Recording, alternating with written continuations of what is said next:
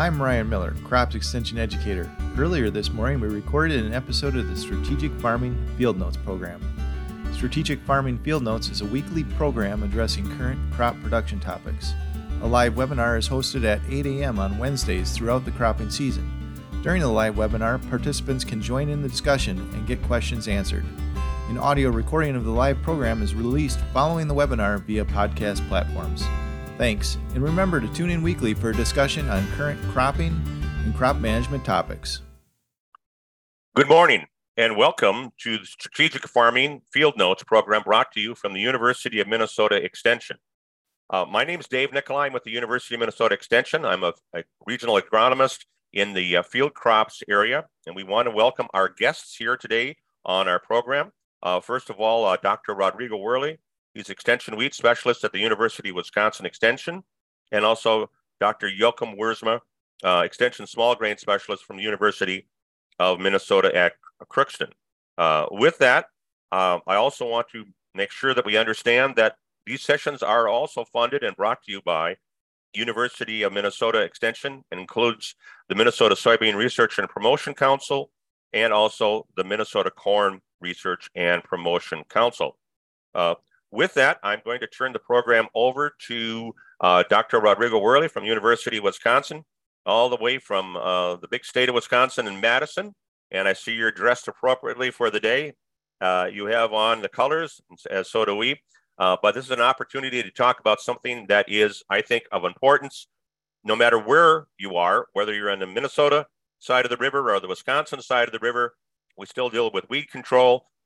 Dr. Werle's had an opportunity to be at the University of Wisconsin a number of years, and so he's had an extensive program, graduate students, and research projects involving a lot of different emphasis, everything from planting green and soybeans, but also dealing with some of our harder-to-control weeds populations, waterhemp, giant ragweed, etc. So take it away, Rodrigo. We'll let you share your slides. You're going to talk a little bit about these. And we'll have available this information as a PDF as we go forward. So with that. Excellent. Thank you very much, Dave, for the invite. Good morning, everyone. Hope you're all doing well. We're now really happy here in southern Wisconsin. We finally got some rain. So that's good news there to start the day here. So today I'm going to be focusing on corn, soybean, post-emergence, weed control, concentrations. Please keep in mind that I'm going to be focusing on Wisconsin situation here, but I think what I have to share is also going to be very relevant for you all in Minnesota. Before I start, I just want to acknowledge my team, the outstanding team of graduate students, academic staff in our program. The bulk of the work I'm going to be presenting here today, I only get to present it to you because they are the ones conducting the efforts. And I also want to acknowledge our sponsors. We're a very applied research program. We're primarily funded by Wisconsin corn and soybean growers and also by our crop protection industry. And I just want to put a plug. So those of you who are watching this live tomorrow, Thursday, June 15th, at 9 a.m., we're going to be at Janesville at our Rock County Farm, where we're going to have our giant ragweed management plot tour. So if you're interested in participating in a field day, if it's not too far of a drive for you, tomorrow at 9 a.m., we're going to be at the Rock County Farm in Janesville, if you're interested. So, and throughout, my presentation today, there will be QR codes and links that you can access. And you're also going to find all the information I'm going to be presenting here today in our website, which is wiscweeds.info. So here's just a plug for our field day tomorrow, June 15th, starting at 9 a.m. at Janesville, Wisconsin. So here's what I intend to cover during this presentation today. Those are the main questions I've been getting this past 4 weeks. The first one being, we've had a very, very abnormal dry spring. What's going on with the pre-emergent herbicides that we sprayed at the time of planting? Next, I want to discuss some considerations for post-emergence weed control in corn and soybeans. Here in Wisconsin, most of the post applications to corn have just happened or are happening right now. And next, we're going to start moving into soybeans. So I want to share some of the considerations. We've been really dry. In that sense, the weeds that are emerged, they are, they've developed some really thick cuticles. Those weeds have been stressed, and stress weeds are typically more difficult to control. So folks spraying post-emergence foliar herbicides right now, one thing to keep in mind is that, as always, we need good coverage, and we need to make sure we're using the right adjuvants and the right tips when making applications. We need coverage, we need volume, we need the right adjuvants if we want our herbicides to work, particularly when our weeds have been stressed because of dry conditions. So those of you spraying herbicides, make sure you're optimizing your applications so we get good controls from those applications. And then I'm going to wrap up this presentation discussing some carryover concerns, potential carryover concerns for the next growing season, depending on the decisions we make this growing season here in 2023. Okay. So the first thing I want to say, and this slide I actually presented, Dave, when I was in Minnesota about a year and a half in your winter meeting in December, talking about the value of pre-herbicides, okay? And myself and extension colleagues, industry, we all stand behind this slide, this recommendation, okay?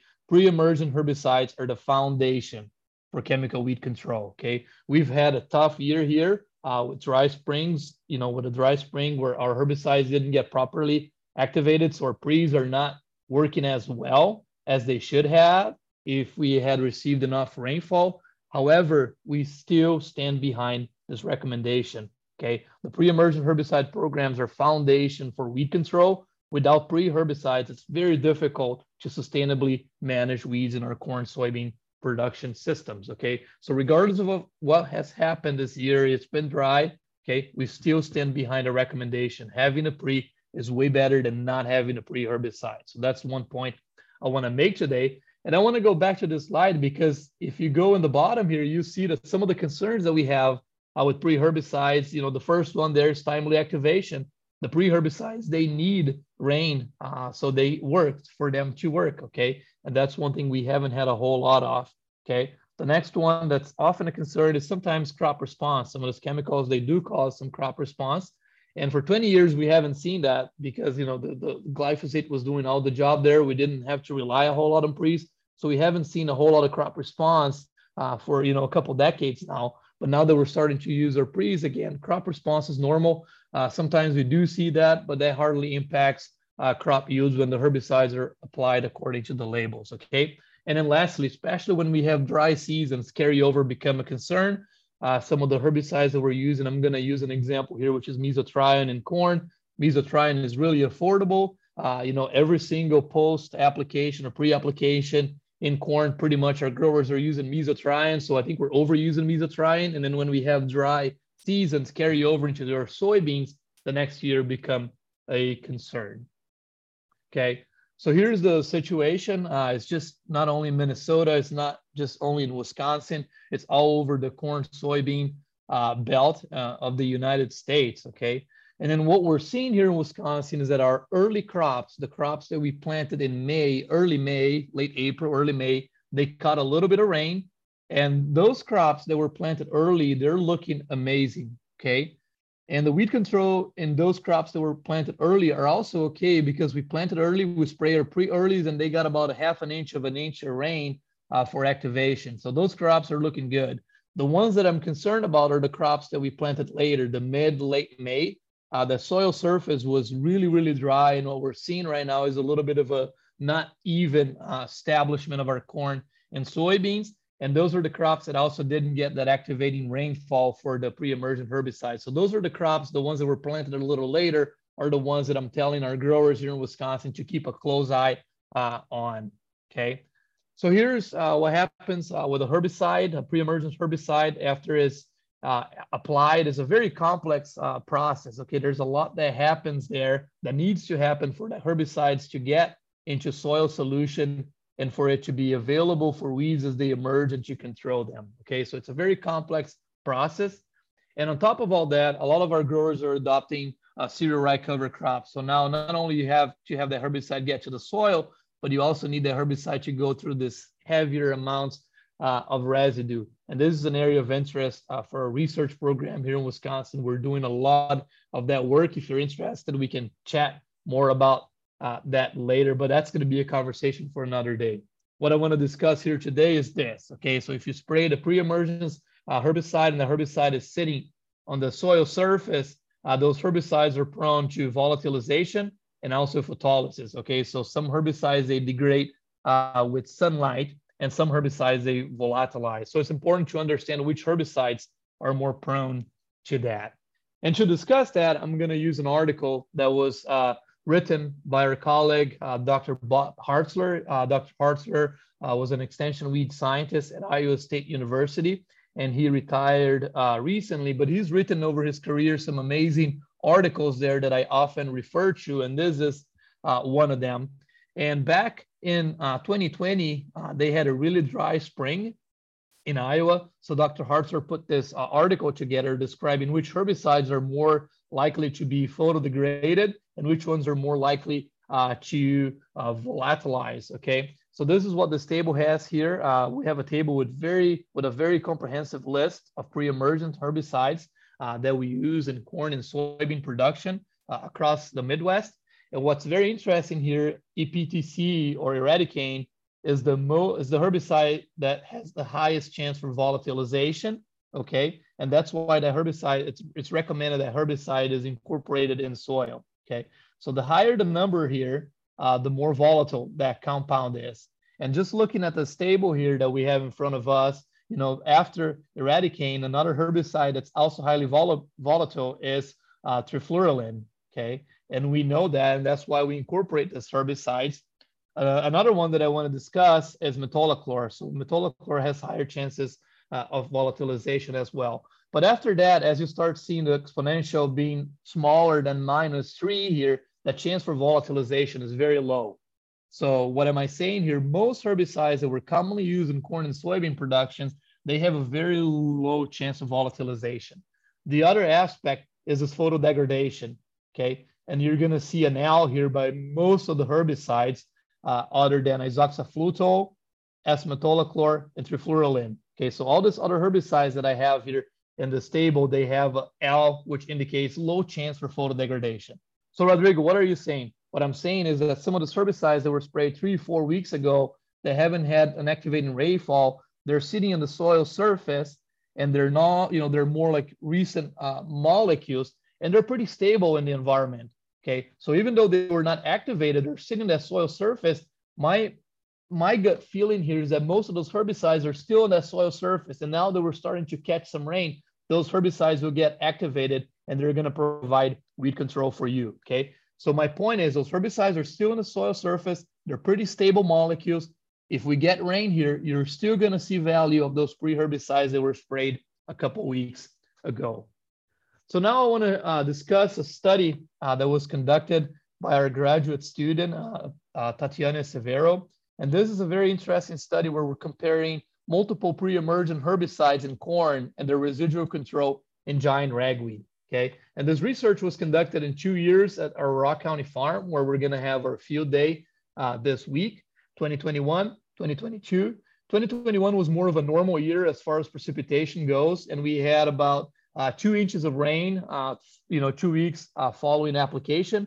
Whereas in 2022, last year was a similar scenario as what we're observing this year, where within 2 weeks of spraying our pre's and planting our crop, we got less than an inch of rain, okay? And then the common question that growers ask me and the agronomists ask me, say, Rodrigo, how much rain is enough? And in agronomy, the most common answer is always depends, right? But ideally, according to this paper that was published recently by Landau et al., depending on herbicides and weed species, the ideal volume of rainfall there from a pre-application is about 2 to 4 inches of rain within the first 15 days. If we want to see ideal performance of our residual herbicides, we need to have between 2 and 4 inches of rain within the first 15 days of application, okay? So rainfall is very, very important for our pre's to work. Okay, so now I'm gonna dive into some of the results.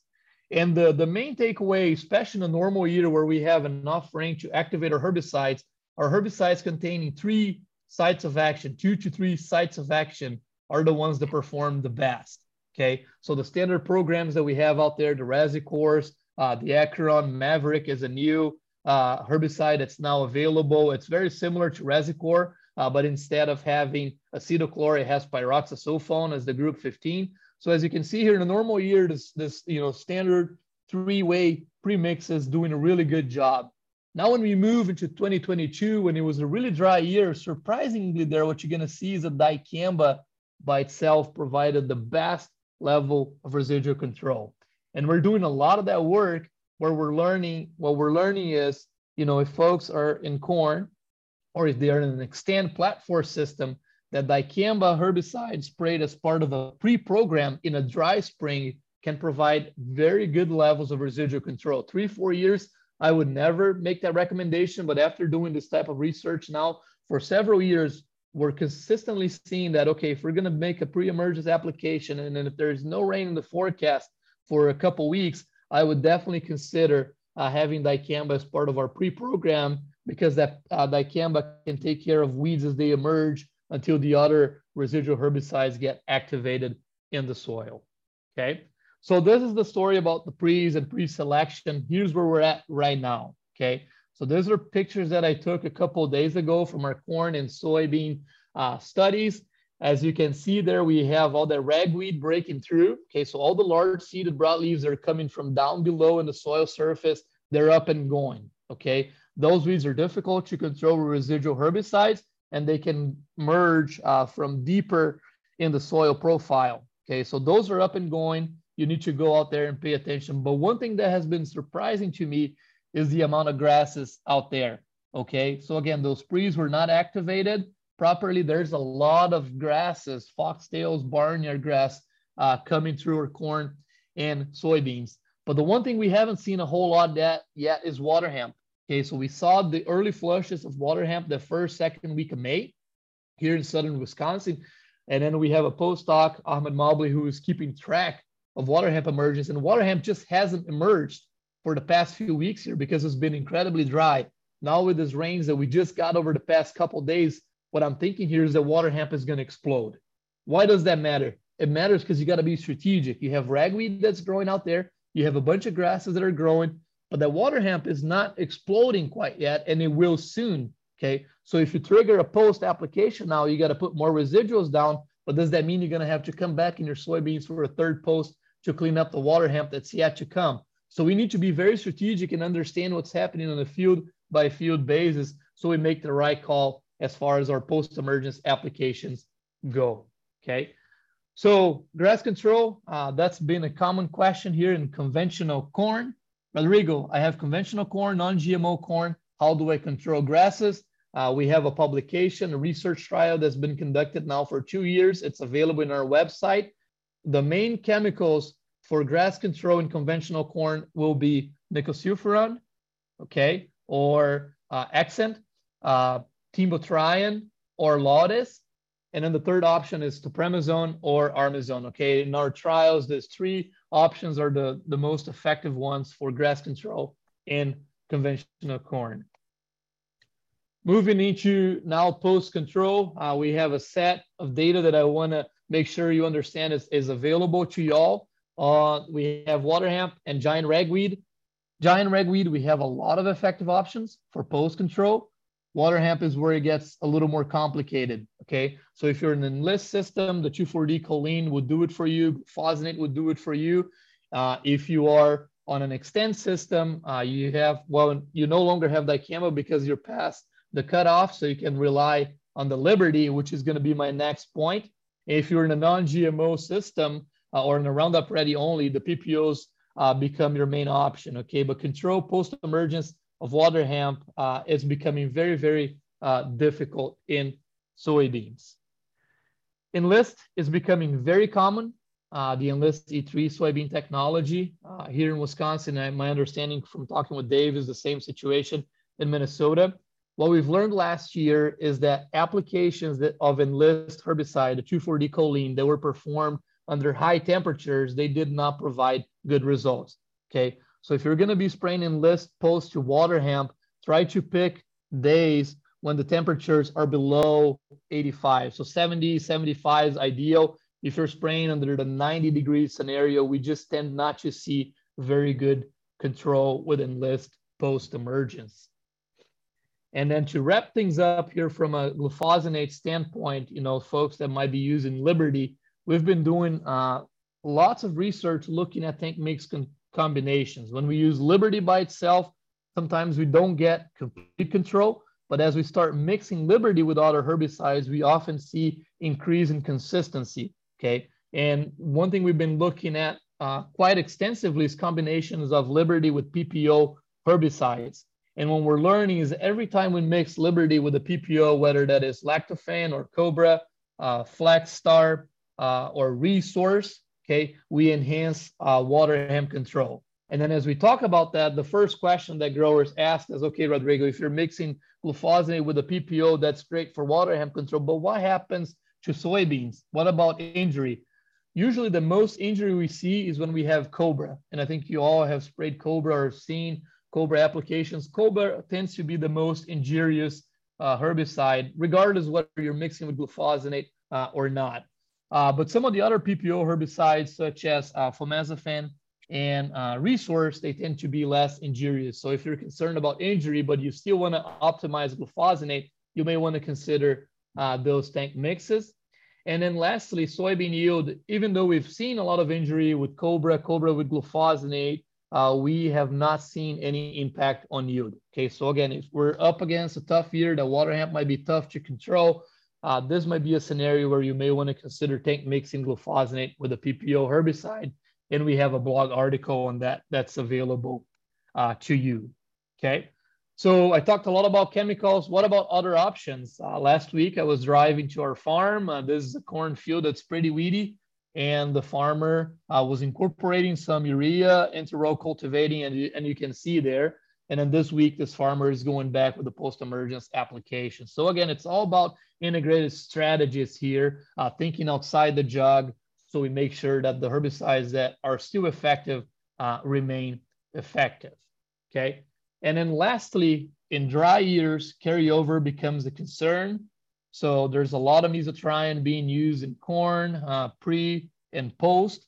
Remember, there is a 7.7 fluid ounce max of Callisto per year. Do not exceed that, you know, and make sure you're not spraying that mesotrione too late, because otherwise this mesotrione or Callisto you're spraying in corn may become a problem for your soybean crop next year. And then on the flip side, okay, the Flexstar we might be using in soybeans this year, if sprayed too late, can cause injury into corn next year. Those are the main herbicides we see carryover issues with, okay? So I know I went through a lot of topics here today. All the information that I presented is available to you. So if you have questions, please feel free to reach out to either me or Dave, and we'll get that information to you. Dave, thank you very much for the opportunity. Yes, thank you. If you can hold on for a little bit, we'll see Absolutely. If there's any questions on the end. But I just wanted to preface the slides today will be available as a PDF, and we will have them accessible on our Transistor website, and then we'll follow up with a crop news article with the link embedded. So we'll have an opportunity to do that. Just one little clarification you mentioned about water and rainfall for you know, ideally a number of inches, but we always talk about beggars can't be choosers here. So if we can, if the small seeded broadleaves, I think we still would like to have that half inch. If we can't have it all, but we're going to have some. I think you would probably be in that ballpark, wouldn't you?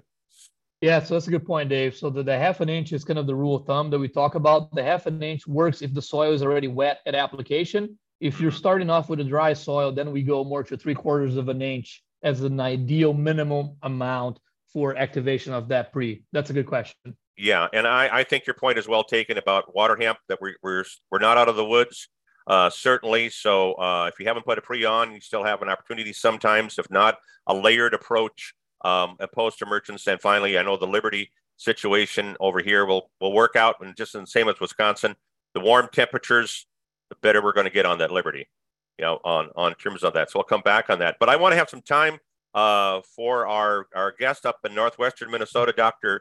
Jochum Wiersma, a little bit. And how is our small grain growing, Jochum? Is it out of the ground, and is the color the right color and green? And are we going to have a crop this year? And we finally melted the snow in Crookston. So kind of like, where are we?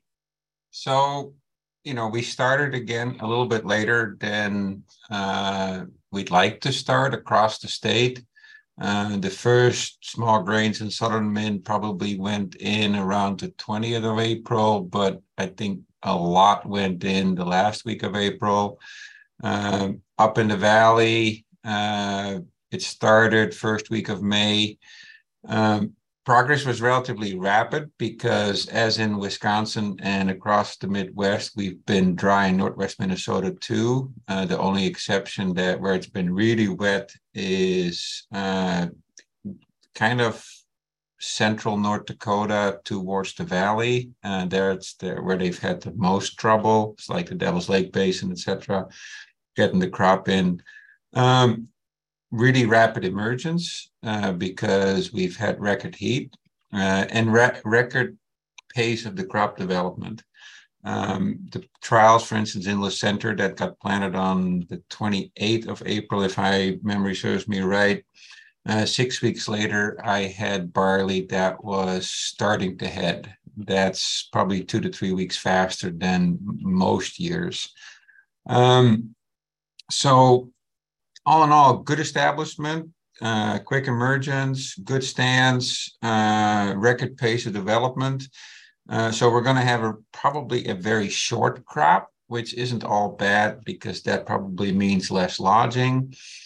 As far as yield potential goes, we're not seeing as much tillering as we did last year because thereafter we eventually got the crop in. It stayed very cool through the month of June, as opposed to what we're currently encountering.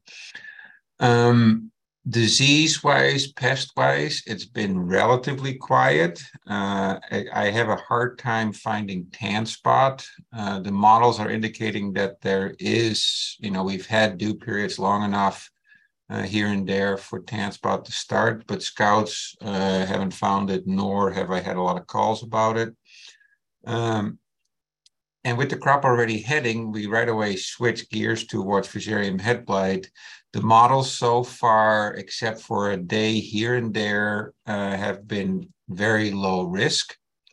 I will have to see if that changes as more of the spring season of the spring seeded crops are approaching it, and especially in the heart of the valley. Insect-wise, Bruce Potter found aphids about a month ago, I believe, in southern Min. I've had 2 or 3 calls about some aphids in oats, of which one field was a threshold. So overall, the numbers aren't great. They are migrating north. The scouts last week found some in basically the Southern Valley. So they are slowly migrating north, which isn't uncommon, but the numbers have been low. Because it's been dry and we had a dry fall, the scouts found grasshoppers, which isn't surprising. And so, especially in the northwest Minnesota, we might indeed get in a situation again where we need to treat for grasshoppers in small grains. Likewise, army worms, have been several flights. The most recent one was last week, and it made it all the way up to Roseau. They like perennial ryegrass, and so that's where they land first before they land in small grains in that area, and that's where they find them. So as far as, forecast for the crop, I finally had a chance to write some crop news article yesterday, and basically, given where the crop, a majority of the crop right now is in stem elongation phase, that's when water use really goes up, about a half an inch, a quarter of an inch per day, evapotranspiration at these temperatures actually creeps a little higher. And so we need all the four-leaf clovers, lucky rabbit's feet, or anything else, because we need rain in most areas. These rains have been very spotty, and some people probably have adequate, but I would argue most could use at least 2 inches, as long as it doesn't come in 20 minutes.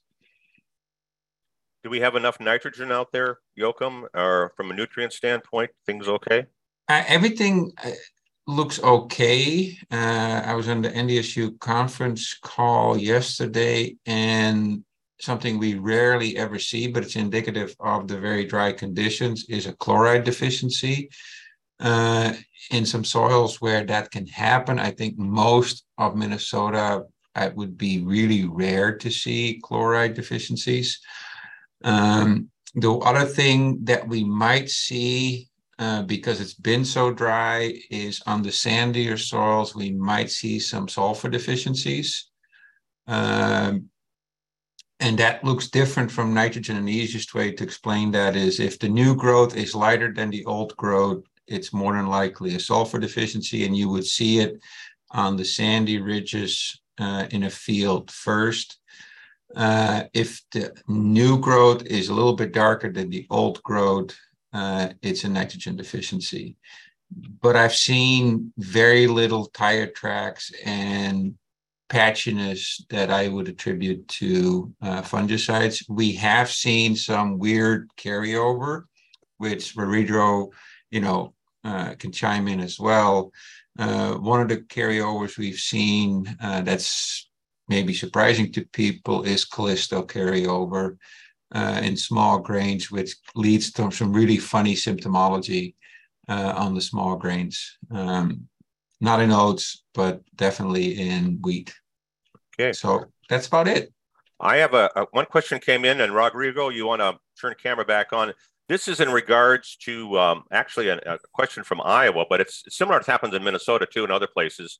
A farmer was seeing cupping in soybeans. It was dry last fall, limited rainfall, pretty dry this spring. They're wondering, can Stinger herbicide carry over?